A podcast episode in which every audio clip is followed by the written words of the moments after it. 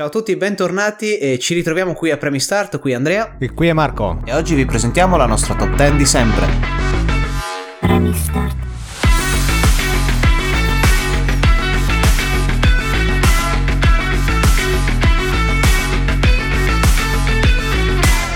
Oggi cambiamo con un po' di un argomento diverso perché stavolta faremo una nostra top 10 sui giochi che preferiamo in assoluto. Quindi è una top 10 personale, ovviamente.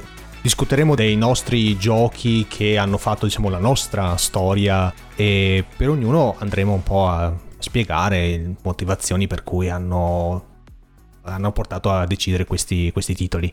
C'è da dire che effettivamente sarà molto personale, tanti titoli saranno magari o un po' strani o magari qualcosa di, di inaspettato, cose che non sono o, o non si sono mai sentite ta- molto in giro sono un pochino più di nicchia, cose del genere. Ma infatti non ci vogliamo, cioè, non vogliamo ergerci, come dire, a, a giudici del, del top 10 migliore del mondo in assoluto. No, ovviamente sono le top 10 nostre personali, quindi ovviamente, cioè, eh, se non siete d'accordo con questa top 10, eh, pigliatevela perché non... infatti no, è, è, mia e di Marco, ognuno ha il suo, faremo ovviamente di, a turni per dirci la, la sequenza anche perché te, di top 10 ormai ne è pieno l'internet, voglio dire, cioè anche basta. Sì, quindi... infatti, se, se, volete vedere varie opinioni, insomma, ce ne sono tante. Esatto. Questa effettivamente è una in più la nostra. Per... Motivo per cui abbiamo il nostro Discord. Esattamente, volete... potete venire a discutere con noi su altre, altre, possibili. Esatto, potete anche essere bannati tranquillamente se, se ci sono delle, delle Mazzo, opinioni. Cioè, cui... Falli almeno arrivare prima. Comunque, sì, la... ho avuto particolare difficoltà a dire vero, a parte i primi 5 5-6. Gli altri, le, le altre 3-4 ero Vero. molto titubante, stavo sì. cercando di capire qual era il, quello che mi ha colpito di più. Allora, lo stile che ho avuto è, a parte quelli che ero sicuro, proprio ce li avevo nel cervello, che già dall'inizio è i ah, miei giochi sì. preferiti al mondo, gli altri ho tentato di dare un po' di variabilità invece di ripetere lo stesso genere, perché ovviamente se secondo me c'è un, che ne so, un'avventura di genere fantastico, quello che sia, che è il più bello, quello preferisco in assoluto, nella, nella, parte bassa della classifica a cui ho dovuto pensare un pochino, ho cercato di variare un pochino, sempre tra i giochi che ho preferito. Quindi ho, ho dato un po' di variabilità a quello che era la, la, top 10, soprattutto come dicevo nella parte bassa, perché sono quelli dove avevo un po' più di dubbi, ce ne sono tantissimi, con, con tutti i giochi che ho giocato non credo neanche di avere un conto preciso, ma sicuramente per me oltre i, 30, i 3.000, i 3.000 titoli ce ne sono tanti che probabilmente ho anche a cui non ho pensato. Sì, sì, poi c'è anche il discorso del quanto indietro si può andare. Lì non mi sono dato limiti. Sì, Lì non mi sono dato limiti, anzi, probabilmente per dare un micro spoiler saranno tutti nel, nel periodo intermedio, né troppo recenti né estremamente vecchi. Anche perché per quanto giochi fantastici di vecchio stampo ce ne siano, eh, non mi viene niente in testa che sia Vabbè al di sopra di qualsiasi aspettativa, fantastico. C'erano tanti giochi molto più pratici e poco meno basati sulla sorpresa. Eh, sulla... sì, sì, infatti sono curioso anch'io anche perché consideriamo che questa è una cosa completamente indiretta, cioè non ci siamo visti le, le nostre liste, quindi per noi... Esatto, per le liste sono una, separate, ognuno una, ha creato è una sorpresa sua. per tutti e due, quindi insomma a maggior ragione. Comunque sì, ci alterneremo nel, nel dare la lista partendo dal 10 per arrivare poi al sì. titolo più importante per noi. E niente, Partiamo. Numero 10. In, inizierei io e come dicevo, giusto per dare un, un, minimo di prefazione alla cosa, è un titolo un po' diverso e eh, non proprio classico, non aspettatevi il mega titolone molto di nicchia. Però per me fu una sorpresa gigantesca quando ci giocai per la prima volta e per me fu Phoenix Wright. Phoenix Wright, molto bello. Ace Attorney un visual novel se vogliamo. Io non sono un enorme amante di visual novel, ma se fatto bene lo apprezzo.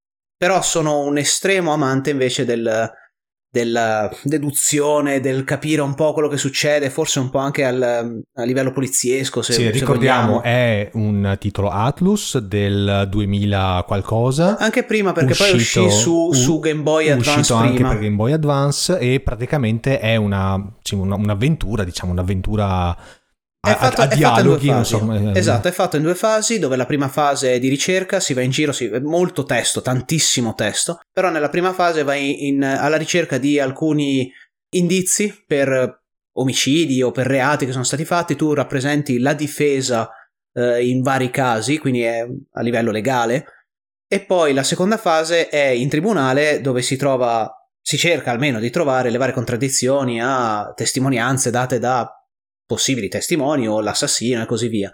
Ed è molto molto coinvolgente. Se devo dare tra parentesi il preciso titolo, non è neanche tanto Phoenix Wright, ma piuttosto il terzo, che era il Trials and Tribulation. Mm-hmm, dove nemmeno si, si facevi tu, non, non, eri tu Phoenix Wright, come dire. No, nel terzo sei ancora Phoenix sei Wright, quello Phoenix poi è diventato Wright, Apollo okay. Justice, che era il quarto invece. Ah, okay. Nel terzo c'è una, un arco, una storia che secondo me è quella che mi colpì di più. Il primo mi colpì di più come genere, come tipo, perché era una novità completamente nuovo. Quindi se devo dare il mio numero 10, probabilmente direi Phoenix Wright Trials and Tribulation, piuttosto che il primo. Mm. Perché il terzo non solo mi ricolpì come stile, come gioco, eccetera, perché comunque era abbastanza famoso, almeno mi era già più famoso rispetto all'inizio, ma ha avuto un, un arco della storia che il, mi ricordo il quinto episodio, perché sono cinque episodi distinti, il quinto chiudeva tutto alla perfezione, ma rimasi veramente sorpreso. Sì, posso confermare questa presa di posizione, sì, perché anch'io ho finito, tra l'altro, il primo, solo il primo Phoenix Wright, devo dire la verità.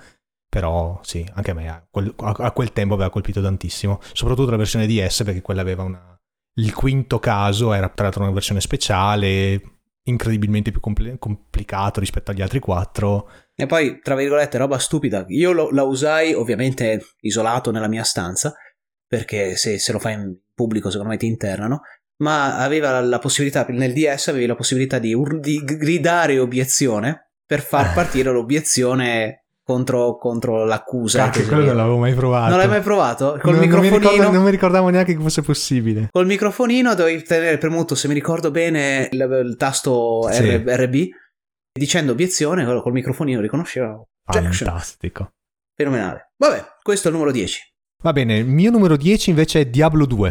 Eh, un sì, gran titolo. È un gran titolo del 99, di una, una Blizzard che praticamente era nel periodo d'oro dove qualsiasi cosa toccava era era d'oro. E Diablo 2 era tra l'altro uno dei titoli mega hypati, in attesa, tutti aspettavano questo benedetto Diablo 2 dopo il primo. Infatti proprio per questo non ho messo il primo, proprio perché il 2 aveva perfezionato talmente tanto la formula, anche e soprattutto, va detto, con l'aggiunta del, um, dell'espansione, che a mio parere va messa in assoluto, e um, Lords of Destruction, quello, vabbè, non ha bisogno di troppe premesse o di troppe spiegazioni perché alla fine è quello che adesso verrebbe chiamato o roguelite o, o roguelike dove sì, insomma, scegli un personaggio e praticamente è tutto un, un ammazza ammazza di mostri, loot dove prendi le, le armi più potenti, mazzate che prendi, mm, per ammazzare po- mostri sempre più potenti.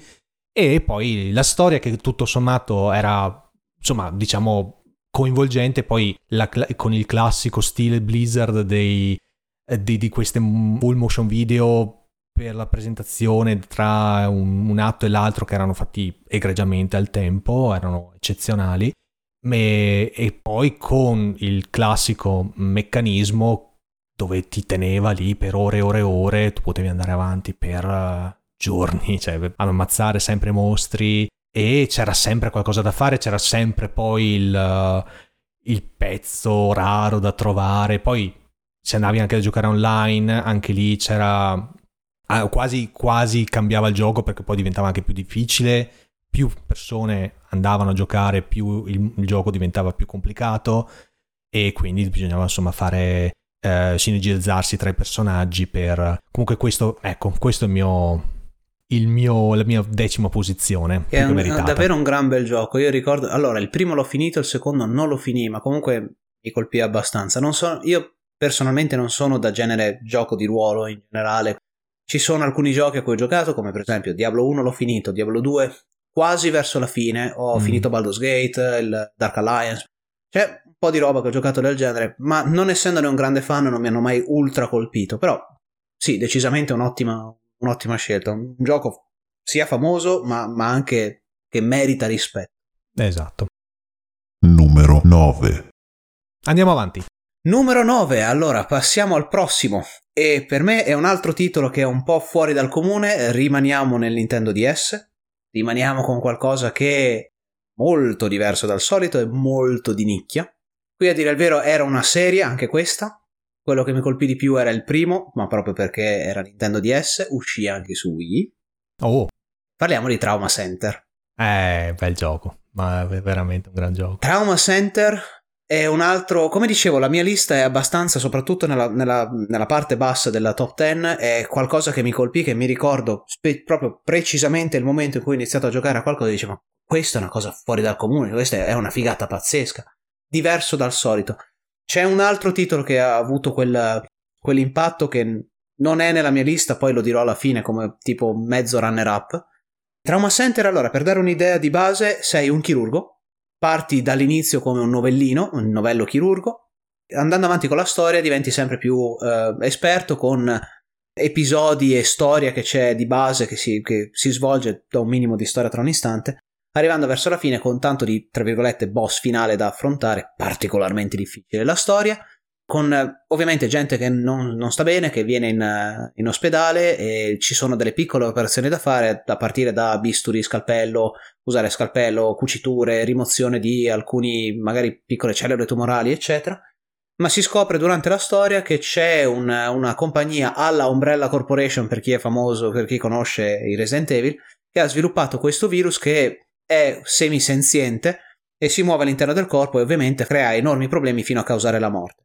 Lo scopo del gioco ovviamente è salvare tutte le persone che arrivano eh, al tuo cospetto, cercando ovviamente di fare l'operazione il meglio possibile, e viene fatto tutto col pennino eh, come, come, se fosse un microbisturi e, ed era una novità, ovviamente sembra un po' macabra, macabra come cosa, quindi comprensibile che magari non è per tutti, però di nuovo era una cosa che mi colpì per la novità, per qualcosa di nuovo. Ci giocai ben due volte e non solo, ci fu Trauma Center 1, Trauma Center 2, poi ci fu il Second Opinion, che era il primo titolo che uscì su Wii, che era un rifacimento del, del primo, e poi ci fu Trauma Team, che obiettivamente è il più completo e con la miglior storia, la più curata fra tutta la serie, e però aveva perso il fatto di quel pennino che era una, un piccolo dettaglio, ma proprio l'idea di avere un qualcosa in mano, uno scalpellino, un qualcosa con cui lavorare in mano rispetto al controller motion che aveva la Wii e secondo me aveva perso un po' in giocabilità. Comunque, per quanto mi riguarda, uno spettacolo, una novità e di nuovo molto di nicchia, ma l'ho apprezzato veramente tanto. Posso concordare assolutamente, perché sì, questo è uno di quei giochi dove vale la pena, solo per quello vale la pena comprare la DS eh, penso sia stato anche uno dei primi giochi che ho comprato usati o, o comunque a pieno prezzo perché ver- veramente solo quello valeva, valeva, valeva la pena di comprare il DS. Posto prossimo. Prossimo, allora il mio numero 9 invece è Beat Saber. Eh, me lo aspettavo che arrivava, prima o poi, prima o poi me lo sentivo. Sì, anche c'era. questo è un titolo probabilmente, sì, particolare, non so se Vabbè, non, non, lo so se sarebbe mai presente in un top 10 generale, però questo, ripeto, è un titolo che personalmente mi ha colpito enormemente già dalla prima volta che è stato provato in un bar, mi ricordo qui a Budapest, che non l'avevamo provato insieme e già ne avevo sentito parlare e provandolo, secondo me è una di quelle esperienze che ha fatto la, ha fatto comprare il visore VR a molta, molta, molta gente, perché questo è un gioco di musicale dove... Mm, di cui entrambi, tra parentesi, siamo molto fanatici. Esatto, ho sempre apprezzato parecchio i giochi, i, i giochi di ritmo. Questo è un gioco di ritmo dove devi uh, praticamente tagliare dei cubi in, in, a ritmo di musica, quindi tu senti la musica e i cubi arrivano a ritmo di musica e devi tagliarli in base alla direzione, seguendo un po', facendo un po' un minimo di movenze e seguendo e anche dovendoti abbassare, evitando i muri e, e tutto quello che ti arriva addosso. Questo per me merita una, una, posizione almeno nella top 10 perché, ripeto, già questo ha, è stato praticamente il titolo che mi, ha, che mi ha fatto comprare l'Oculus Quest, per dire. Ed è stato una, una sorpresa ed è stata una, una, rivelazione ed è tuttora, secondo me, una, una cosiddetta killer application.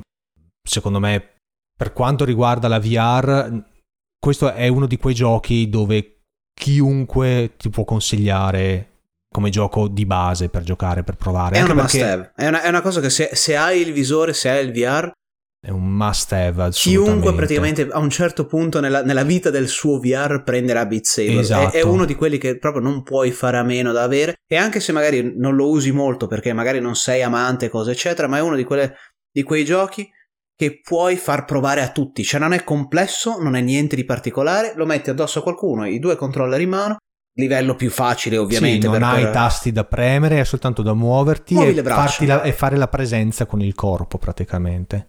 Sì, sì, è, è un, un ottimo, un'ottima scelta, ovviamente non spoilerò parte della mia, della, mia, lista, però è, è decisamente un, un, titolo che anch'io ho preso il, il visore, titolo numero uno da cercare da prendere, Beat Saber. Certamente. Numero 8. Ottimo, passiamo al numero 8. Passiamo anche di un po' di era, un po' di, di console. Passiamo adesso alla PlayStation 1. Questo è un gioco che ha fatto epoca che mi ha lasciato anche lì bello sorpreso e anche perché aveva una bella novità, una nuova feature che fino a quel momento era stata, o almeno non era stata per niente utilizzata, o almeno non obbligatoria. No. E parliamo di Ape Escape. Ok. Ape Escape, per chi non lo sa, è il primo gioco che rese obbligatorio l'uso dell'analogico su PlayStation 1, perché prima mm. era solo facoltativo o addirittura prima manco c'era, il controller di base non aveva nessun analogico. Ape Escape è il primo che ha richiesto, il, era obbligatorio, non potevi giocarci senza.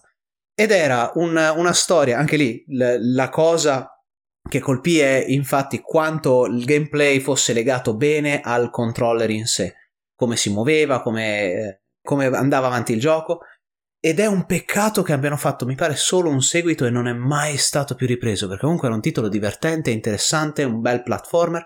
E come funzionava era col, con un analogico ovviamente ti muovevi, con l'altro scopo del gioco era recuperare delle scimmie che erano scappate, delle scimmie semi-intelligenti, perché avevano scoperto, anche lì storia molto goliardica, molto stupida se vogliamo, ma uno scienziato bonaccione ha inventato un casco per, per aumentare l'intelligenza De queste scimmie se ne impossessano, quindi ce n'ha uno per scimmia se vogliamo, scappano e si organizzano con un capo che vuole prendere possesso del mondo. Tutto di nuovo molto cartunesco.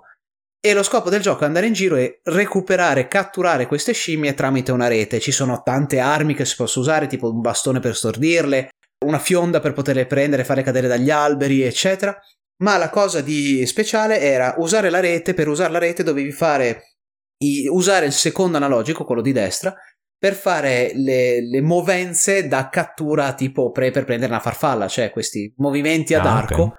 per prendere le scimmie.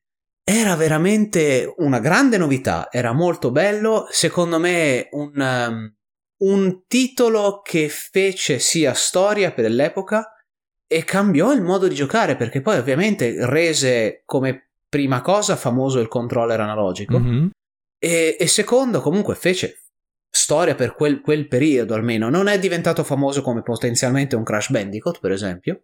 La spoiler, non è nella mia lista. Crash mm-hmm. Bandicoot, per quanto sia spettacolare, ho preferito Ape Escape proprio per la novità che provai durante quel periodo. Interessante perché Ape Escape adesso come, come, l'hai raccontato, io non l'ho giocato al, almeno al tempo della, della, PlayStation 1, io mi ricordavo sempre che Ape Escape fosse quello dove eh, devi, dove dovevi comandare la palla, la, la, la, scimmia all'interno della palla. No, quello è Super Monkey Ball. Quello è Super Monkey Ball, ecco, vedi che io lo confondo sempre. Super cioè... Monkey Ball, sì, quello è, è, un altro e uscì per... quello era più su Nintendo, questo era esclusivo ah, ok, ok, ok, ok. Allora questo proprio non lo conosco. Molto, molto, molto carino. Uscì l'1 e il 2, quelli mi ricordo sicuro. Mi pare che uscì un terzo titolo che però era solo sparatutto, mo mi sfugge qual è il nome era in prima persona e dovevi solo colpire tipo tiro sparatutto, ma mi sfugge un attimo, dovrei ricontrollare. Però quello che, che, mi spiace tantissimo, e tornerò su questo argomento un paio di volte ancora, non ho mai più ripreso quell'IP perché comunque era simpatico, era un bel platformer, semplice, abbastanza semplice, non facilissimo, ma semplice a sufficienza per poterci giocare in maniera un po' spensierata. Quindi nato nell'era PlayStation e praticamente morto nella, nell'era, nell'era PlayStation. PlayStation 1. Vabbè, questo è un po' un titolo un po' di nostalgia. Eh, eh, ma, ma, anche la novità, lo dicevo, anche, forse sì, sarà sì. una gimmick è se più, vuoi. È più la novità, esatto. Però l'esperienza che diede all'epoca era particolarmente diversa. Allora, eh, invece mia, il mio numero 8 invece ci parla di PlayStation 2, del, parliamo del 2004, se non prima. È un titolo tra l'altro nato un po' verso la fine dell'era PlayStation 2, da, da, cui è nata praticamente tutta una serie che ancora adesso va avanti ed è stato uno dei titoli al tempo graficamente più importanti dal punto di vista, diciamo, della bellezza grafica. Sto parlando di God of War. Ah, certo. Certo, l'avevo, l'avevo, considerato. Eh sì, God l'avevo of War per me, devo dire la verità, eh, ne avevo sempre sentito parlare, l'avevo solo intravisto, visto giocare da qualche amico, cugino, eccetera, ho detto, minchia, bello, però mai giocato. Poi al tempo ho avuto occasione di avere un, una PlayStation 2 non sto a, a spiegare, però praticamente ho avuto a disposizione una PlayStation 2 e mi sono voluto giocare God of War quasi a scatola chiusa, però ben conscio del fatto che fosse un gran bel gioco e devo ammettere che quello è, mi ha fatto innamorare del genere, perché quello è veramente stato per me un, una rivelazione, un, um, un, gioco quasi perfetto dal punto di vista della, della giocabilità, il, la storia, vabbè, insomma, spartano incazzato che, che mena da morire. È, è un, un beat em up. È un beat em up, ma portato, diciamo, modernizzato e... Massacra tutto quello che ti capita. Massacra avanti. tutto quello che vedi con uh, dei... Sì, dei boss, dei mostri, delle cose sempre più grandi. Cioè, quello che mi aveva colpito già al tempo era la, la massività di tutto, cioè tutto era talmente enorme, così, così massivo che mi ha lasciato veramente spiazzato quasi al tempo. Questo non, non, non ha bisogno di, di, di, altre presentazioni, anche perché poi, ripeto, è una serie che va avanti ancora adesso. God of War è stato ripreso da, da, da non troppo, tra l'altro, dalla, dalla, Sony. Con un, vabbè, un reboot completo, quindi è un abbastanza diverso rispetto a quello da che cui, da cui pui sta nascendo già il seguito. Quindi, quindi, insomma, è una serie che ha avuto, che, che sta avendo e, e, ha avuto al tempo un, successo importante. L'avevo considerato, è sì. stato, era nella mia shortlist, proprio stavo, ci stavo pensando, ma anche perché mi ricordo chiaramente quando l'ho provato la prima volta, la prima ora di gioco mi, mi lasciò di stucco, a parte il fatto la grafica che come abbiamo già detto un paio di volte non è quello a cui faccio più, più caso, ma un, innanzitutto tanta gente odia i QTE a me tutto sommato non dispiacciono, se fatti bene. Sì, ma quel, infatti quel gioco non, non, non, ne abusava, ne aveva, non ne abusava, ne aveva di tanto in tanto. Esatto, di sì. tanto in tanto, ma la sfida contro il Leviathan che c'è all'inizio del Quello è spettacolare, e cioè ti butta direttamente già qualche quando non si scherza ragazzi, cioè uno spettacolo. Poi, poi, lo trovai. Boss, boss, iniziale, neanche manco il boss di fine livello, cioè proprio il boss di inizio livello. Uno, uno spettacolo, ma cosa da mettere giù il controller e dice: Porca miseria, che figata pazzesca. Però dopo quello mi diventò un po' ripetitivo, nel senso che il, lo shock iniziale fu Dio santo che figata, una cosa spaventosa. Poi un po' diventa, poi senza parlare del 2, 3, 4 che è praticamente tanto, tanto rifatto, qualche cosa nuova, qualche nuova sì. modalità, eccetera, però effettivamente tanto di quello già visto. Vabbè, praticamente compri quello che compri quello, quello, quello che, che, compri, cioè, sì, sì, sì. c'hai lo Spartano incazzato, giochi con lo Spartano incazzato e vai avanti così proprio sei. Decisamente, e poi la storia lì aveva un po' più senso, poi con i seguiti sono persi un pochino, per quanto sia interessante. Certo. Ovviamente God of War, tutta la serie è spettacolare e l'ultimo ancora più bello. Però sì, sono d'accordo, il, il, primo titolo l'avevo considerato, era uno di quelli mm. che stavo mettendo quasi nella lista e poi l'ho sostituito. Sì, poi per me ripeto, per me è anche parte un po' del, della mia esperienza personale, quindi per me quello è stato un gioco che mi riporta indietro e mi fa, insomma, ho dei bei ricordi. Concordo. Numero 7. Passiamo alla numero 7 e la, il mio numero 7 invece passiamo adesso a io PlayStation 3 e da qua salta fuori praticamente una di quelle cose che a me piace di più in assoluto, che sono finali multipli, scelte personali, storie che cambiano, eh, esperienze personali e di solito io adoro parlare con persone che hanno giocato allo stesso gioco e dire io ho fatto questo, mi è successo questo, ah no, a me invece è successo quest'altro, che figata, che scelte fate c'è. E stiamo parlando di un seguito della serie della Quantic Dream e parliamo di Heavy Rain. Ah, Heavy Rain. Pensavo parlassi Rain. di qualcos'altro, ok. Eh, immag- immaginavo che Immaginavo, pensavi, no, eh. Heavy Rain. Lo so che c'è anche Detroit Become Human che, che, è uno spettacolo, c'è Fahrenheit che è PlayStation 2 che è anche molto molto carino e mi lasciò veramente di stucco, quello mi, veramente mi lasciò esterrefatto per cambiare un po' aggettivo. Ma secondo me Rain è quello che... cioè sono andato per Rain per vari motivi. Uno perché la storia dall'inizio alla fine mi ha preso. Fahrenheit per la variabilità, perché giocai alla demo più volte e solo la demo ti dava dei modi di andare avanti completamente diversi. Però a metà gioco si perde. Cambia completamente, non, non si capisce, cioè non ha, non ha senso. Heavy Rain con tutte le sue, te- le sue pecche, con tutti i suoi problemi, ha una storia che tutto sommato fila.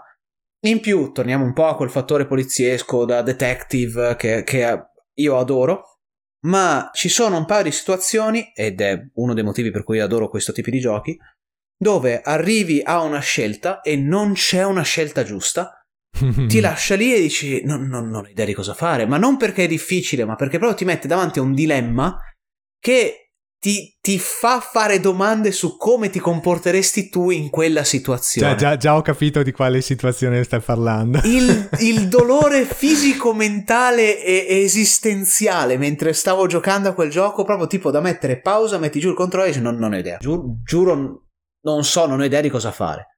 Cosa fareste? Come reagireste? Uno spettacolo e poi ha qualcosa come una decina di finali. Giochi con... Allora, per dare un, una base alla storia, così magari si capisce anche un po' di cosa sto parlando obiettivamente. Il gioco è un poliziesco, si usano vari personaggi, non usi uno solo ma ne usi vari, e ogni personaggio viene usato a turno, quindi parti con uno, poi dopo un po' di tempo ne usi un altro e così via. La storia si, ba- si basa su quello che viene chiamato killer dell'origami ed è un killer che rapisce solo ragazzini e vengono sempre ritrovati qualche giorno dopo affogati da qualche parte durante il periodo delle piogge.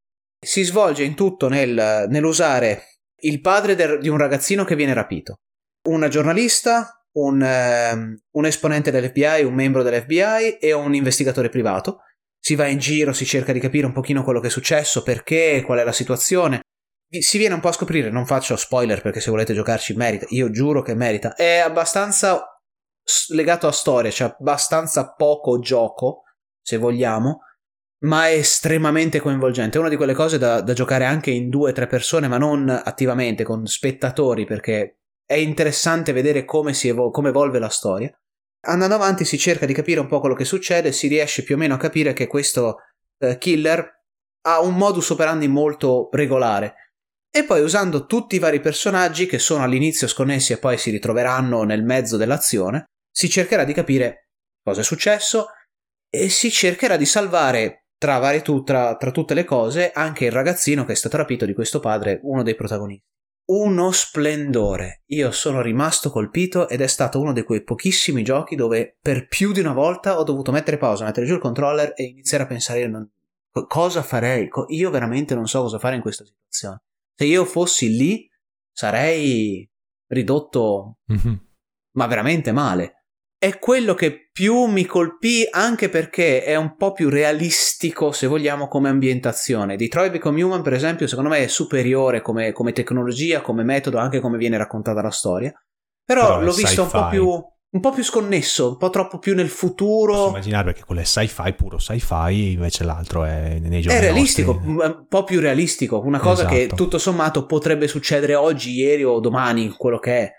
Comunque, sì, questo è più o meno sì, purtroppo per me Heavy Rain, eh, ripeto, dico purtroppo perché è ancora nel, nel mio backlog, è, è, lì in attesa di essere giocato. Quindi, vabbè, eh, non, mi voglio, non mi posso spoilerare niente, assolutamente, perché deve essere giocato. Quindi non può essere parte della mia lista, anche perché, ripetiamo, questa lista deve essere fatta da giochi giocati, finiti personalmente, quindi devo, devo cioè, non, voglio dire, non avevo potuto metterla comunque ne, nella lista. Comunque, detto questo, la mia posizione 7 invece eh, si torna molto indietro nel tempo. Eh, non troppo, non tro- ma non troppo. Si parla del 91 PC ed è una delle saghe di avventura che praticamente nessuno, nessuno della nostra età può non aver mai sentito parlare. Stiamo parlando di Monkey Island. Eh, The Secret of Monkey Island è la mia posizione 7 e già sento qualcuno che magari dico posizione 7, vergogna. No, per me la posizione 7 è anche perché ho, dov- ho voluto mettere dentro una, un gioco di avventura, ma poi per me Monkey Island mi è rimasto nel cuore anche perché non ho giocato il primo come, come primo gioco, anche perché al tempo non avevo nemmeno un PC degno, de- degno del gioco. Avevo iniziato a giocare, anzi vedere, vedere giocare il 2. Ed è stato uno di quei rarissimi giochi dove mi sono iniziato a scompisciare dalle risate, era fantastico l'avevo visto eh, a casa di un mio amico. Al tempo ero rimasto assolutamente sterefatto, cioè per me era una cosa mai vista prima, tra l'altro un gioco di avventura in italiano che faceva ridere con un protagonista assolutamente cioè, fuori, cioè, fuori da ogni, da ogni, schema con un tema rincoglionito diciamo eh, esatto sì sì sì sì con, con lo, questa ambientazione un po' così un po', un po cartunesca ma anche seriosa un po' mezza seriosa ma anche un po' idiota. Insomma tutto insieme che ha creato e sta creando che crea ancora adesso cioè che, che ha creato un sacco di meme un sacco di, di, di, di citazioni insomma chi de, della nostra età non ha mai sentito insomma citazioni del pirata fantasma, le Io Chuck. sono la gomma e tu la colla. Sì, esatto, robe così. I, i, i duelli con la, con la spada, con, con, le rime, una cosa fantastica. È veramente un gioco fenomenale, merita, merita tutta la fama che si, è, che si è creata, gli seguiti contro seguiti, il nuovo che sta per uscire, non vedo l'ora. Sì. Merita. Assolutamente, poi il primo in particolare ho deciso di mettere il primo, non il secondo, ma perché il secondo, per qualche ragione, mi ha sempre lasciato un po' in, con l'amaro in bocca, no? Perché, beh, insomma, chi l'ha finito sa di cosa sto parlando, anche se comunque dal punto di vista grafico è assolutamente tutto un altro, tutto un altro livello, però il primo, almeno cacchio il primo, si parla di Monkey Island, vai a Monkey Island, e ci sono dei. sì, ci sono un sacco di enigmi particolari e più o meno fattibili. Poi eh, ma non assurdi come certi del secondo, chi l'ha giocato lo sa, con una storia che tutto sommato inizia, si presenta il, il protagonista e finisce con un bel, con un bel lieto fine. Sì, sì, sì, sì ha, un, ha un bel finale. Quindi per me assolutamente posizione più che meritata. Se non l'avete giocato, assolutamente andatevelo Un a altro giocare. di quelli, sì, ovviamente tutta, questa è una nostra top 10, quindi ovviamente saremo qui a consigliare, date un occhio a questi giochi perché sono comunque i nostri preferiti. Numero 6. Andiamo alla posizione numero 6 e qui tocca a me invece andare sul, sul ritmico. Ma non è Beat Saber, è l'altro grande titolo ovviamente, e parliamo di Dance Dance Revolution. Assolutamente. Giocato all'interno di sala giochi a destra, a sinistra, ci ho passato una gioventù dai 16 ai 25 anni, credo, tutte le salse, a partire dal, dall'Euromix, con eh, Dance Dance Revolution dall'1 fino al Max. Questo è un, è un gioco musicale, alla Beat Saber come aveva detto più o meno Marco, e la, la differenza è che non si usa mani né niente, ma solo i piedi. Cioè, c'è una pedana per terra, quattro frecce, musica di base assordante, genericamente in sala giochi comunque pompata al massimo, e c'è a schermo queste, queste frecce che passavano, dovevano arrivare a un certo livello e quando passavano una, una barra bisognava premere col piede la stessa identica freccia messe ortogonalmente, quindi sopra, sotto, sinistra, destra. Tutto qui. Niente di più, niente di meno. Talmente fatelo, semplice. Fatelo molto velocemente. Sì, poi con livelli di difficoltà a partire dal facile fino all'ultra estremo mega galattico con musiche anche simpatiche, carine, orecchiabili. Mi prese Sì, si passava dal J-pop al, al techno, alla techno, eccetera. C'era, c'era, veramente di tutto. Spettacolare, spettacolare, sì. anche quella è una novità dell'epoca perché qui, almeno in Europa, in Italia, non c'era nient'altro. Poi sì. uscirono tanti cloni simili, Stab Mania sì, e così In via. The Groove. In The Groove era identico ortogonale con musiche molto diverse. Ah, e quella era la versione open source. Sì, questa è la versione PC con, con la possibilità di scaricarsi tutte le, tutte le, canzoni che si vogliono. Esatto. Fenomenale, fenomenale. Usato molto per fare esercizio, si suda come degli animali. Sì, esatto. Quindi immaginate fate lo step, quello che è il famoso step, ma a 3000 all'ora. Eh sì. E quella è la, la anche questo, sì, uno, anche questo è uno di quei giochi dove praticamente puoi far giocare chi vuoi, anche ragazzini, sì. adulti. Credo che sia addirittura più facile di Beat Saber a livello pratico. Certo, proprio. perché dopo alla fine lì non devi, non devi, mettere niente negli occhi, devi semplicemente spiegare, guarda. L'unica difficoltà è mantenere l'equilibrio, perché tanta certo. gente si, si, trova per, per, qualche strana ragione, devo ammettere, non, sono, questa è mia limitazione mentale, ma per qualche strana ragione, come arriva una freccia da premere esattamente a un certo momento, il bilanciamento va a puttane. eh sì. A quel paese. Numero 6. Numero 6 per me invece, questo è un gioco di ruolo, è uscito nel 2011 per uh, varie console e tutto, di una saga di cui so benissimo che a te non frega una beneamata mazza, ma a me sì. Stiamo parlando di Elder Scrolls 5 Skyrim. Infatti Skyrim è un uh, gioco di ruolo della serie Elder Scrolls, serie tra l'altro peraltro famosissima che continua la saga eh, iniziata mi pare nel 94, questo era il quinto capitolo, ha come, le, come tutti i capitoli di, de, de, della saga la peculiarità del, dell'avere un personaggio scelto all'inizio di una razza e una classe scelta uh, in fase di creazione del personaggio all'inizio e la possibilità di esplorare liberamente il mondo, con la possibilità ovviamente c'è la trama principale da seguire, ma con la possibilità, cosa peculiare ovviamente della saga, di poter andare per i cavoli propri e fare quello che si vuole. Perché proprio Skyrim? Perché a mio parere è quello, beh, a parte il fatto che è l'ultimo, perché Elder Scrolls 6 ancora, è ancora lì, uccel di bosco. Aspetta e spera. Chissà quando mai uscirà, se mai uscirà. Se non si conta l'Elder Scrolls Online, ma non andiamo da quelle direzioni, però quello che secondo me Skyrim ha di vantaggio rispetto agli altri è il fatto che ha, ha praticamente perfezionato quello che era già presente nei titoli precedenti, ma con ovviamente delle, delle limitazioni uh, dal punto di vista uh, tecnico. Quello che magari non poteva fare Elder Scrolls 4, il quinto c'era anche nel quinto, ma migliorato, ma più in, in dettaglio. Anche cavolate minori tipo aiutare, non so, vuoi aiutare il tizio a, non so, caricare la legna, che non serve assolutamente a una mazza dal punto di vista del gioco in sé, perché non ti, non ti potenzia più di tanto il personaggio, però c'è, c'è la possibilità.